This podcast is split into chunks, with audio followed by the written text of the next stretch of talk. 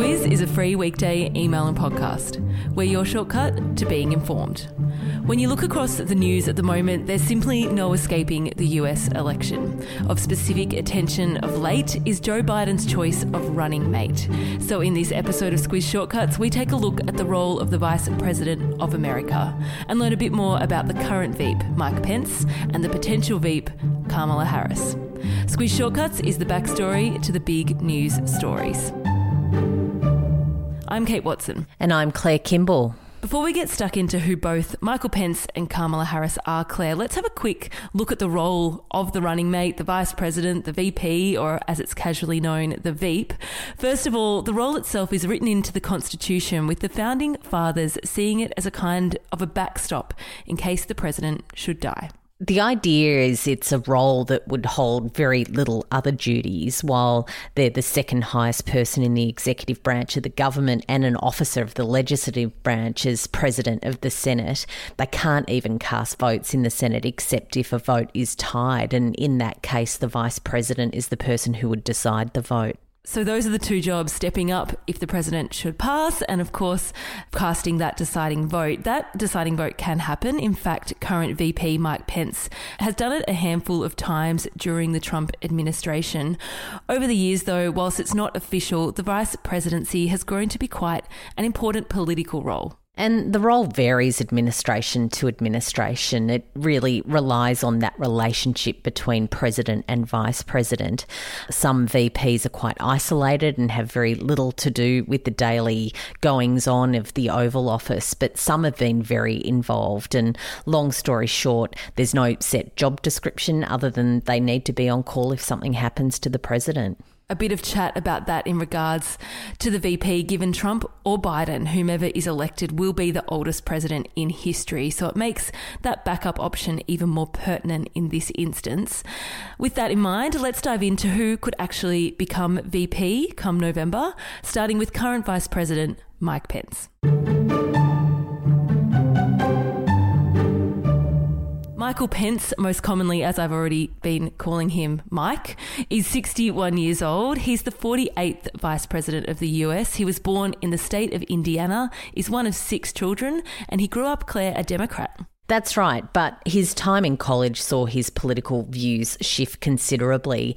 He became an evangelical born again Christian, and that saw his views become more conservative. And he said that he identified with what he called the common sense conservatism of Ronald Reagan at the time. He studied law at university and went on to work at a private law firm. It was not long after that that Pence made his first foray into politics. He was in his late 20s when he ran, albeit unsuccessfully, for Congress. He had his dash done when it emerged that he had used political donations to pay for the mortgage on his house, for his personal credit card bill, for groceries, golf tournament fees, car payments for his wife. Yeah. It was something that wasn't illegal at the time, but it didn't pass the sniff test that pub test. So instead of politics, over the course of the 90s, Pence made a name for himself when he began hosting a daily talk show, The Mike Pence Show. And that show was broadcast across Indiana and it really gave him a profile. He has a further few more tilts at politics before eventually being elected to the House of Representatives in 2000. He remained there until he was elected governor of Indiana in 2012. Like the state he represents, and as we sort of touched on, Pence's politics is on the conservative end of the political spectrum. Yes, he is, and he holds very strong anti LGBTI views.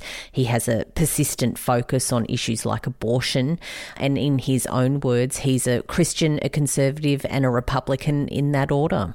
It was Pence's socially conservative views that really led him to becoming VP. It's said that Trump picked him as his running mate in a move to win over conservative voters, particularly Christian evangelicals who were still on the fence about Trump.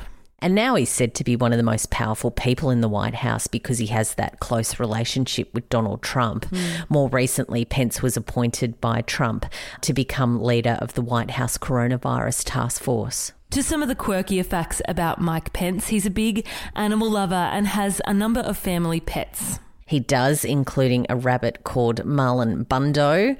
That's a bunny that's quite a social media sensation. It was the first rabbit to travel on Air Force Two, has a popular Instagram account, and is the subject of two kids' books. That's your quick recap on Mike Pence. On to Kamala Harris.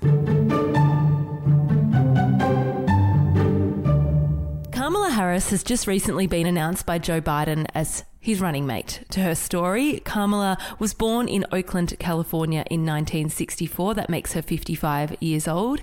She's the eldest of two children. Her mother was a cancer researcher from India, her father, an economist from Jamaica. Activism runs in her blood, Claire. Yeah, her parents met at university and they shared a passion for the civil rights movement. After she was born, Harris was taken out in a stroller to some protests was there from the very beginning. Her parents divorced when she was seven, and eventually she and her sister moved to Canada with her mother for her teenage years. Harris was very close to her mother, and in a lot of her own telling of her personal story, she talks about the discrimination her mother suffered as a single mum of Indian origin, despite her high level of education and obvious intelligence, and they were very formative experiences. Harris did make her way back to America for university, where she studied political science and economics and then eventually law. She also got into politics, interning for a Californian senator. And before she entered politics herself, she worked her way up the legal ranks, eventually becoming the top public prosecutor in San Francisco in 2003 that was really a springboard for the top job, becoming the first woman and the first person of colour to serve as California's Attorney General in 2010.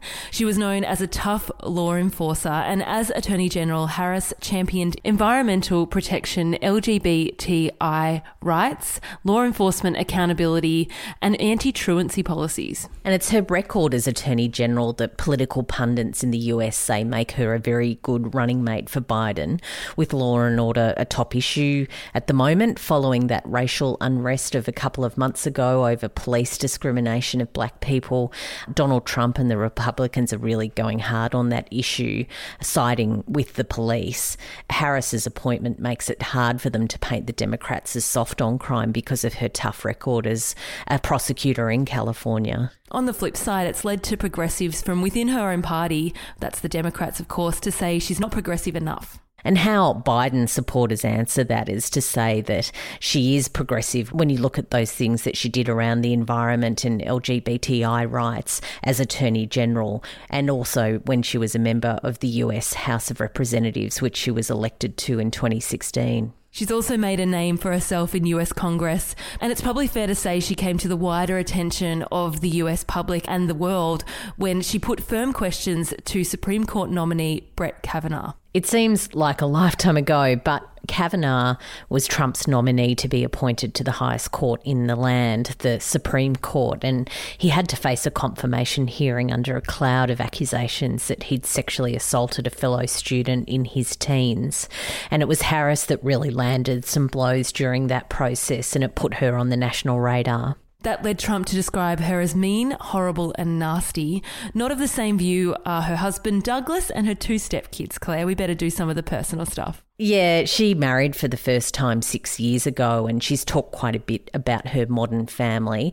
Doug is a fellow lawyer. He works in the entertainment sector, and she says that the kids who are in their 20s call her Momala, which she's joked it's all a situation that's almost too functional. And that's your shortcut to Kamala Harris onto our recommendations. Each episode of Squiz Shortcuts, we recommend, in this instance, some further reading. Mine is just a little bit more about Kamala Harris's backstory, particularly her family in India. I've got a series of photos and little explainers about the marriage of Mike Pence to his wife, Karen. It really is a modern American Christian evangelical love story. It is. That's true. there you go. if there is one way to describe it, that's yeah. my pick. Thanks for listening in. If you like what you've heard, please tell people about our shortcuts. They're also available in written format on our website. If you have a request for a squiz shortcut, do let us know. We're going to tackle in mail voting next week, Claire. Yeah, I reckon we'll give that a go. We'll give that a go. That's going to be another big topic in the lead up to the US election. Until next time.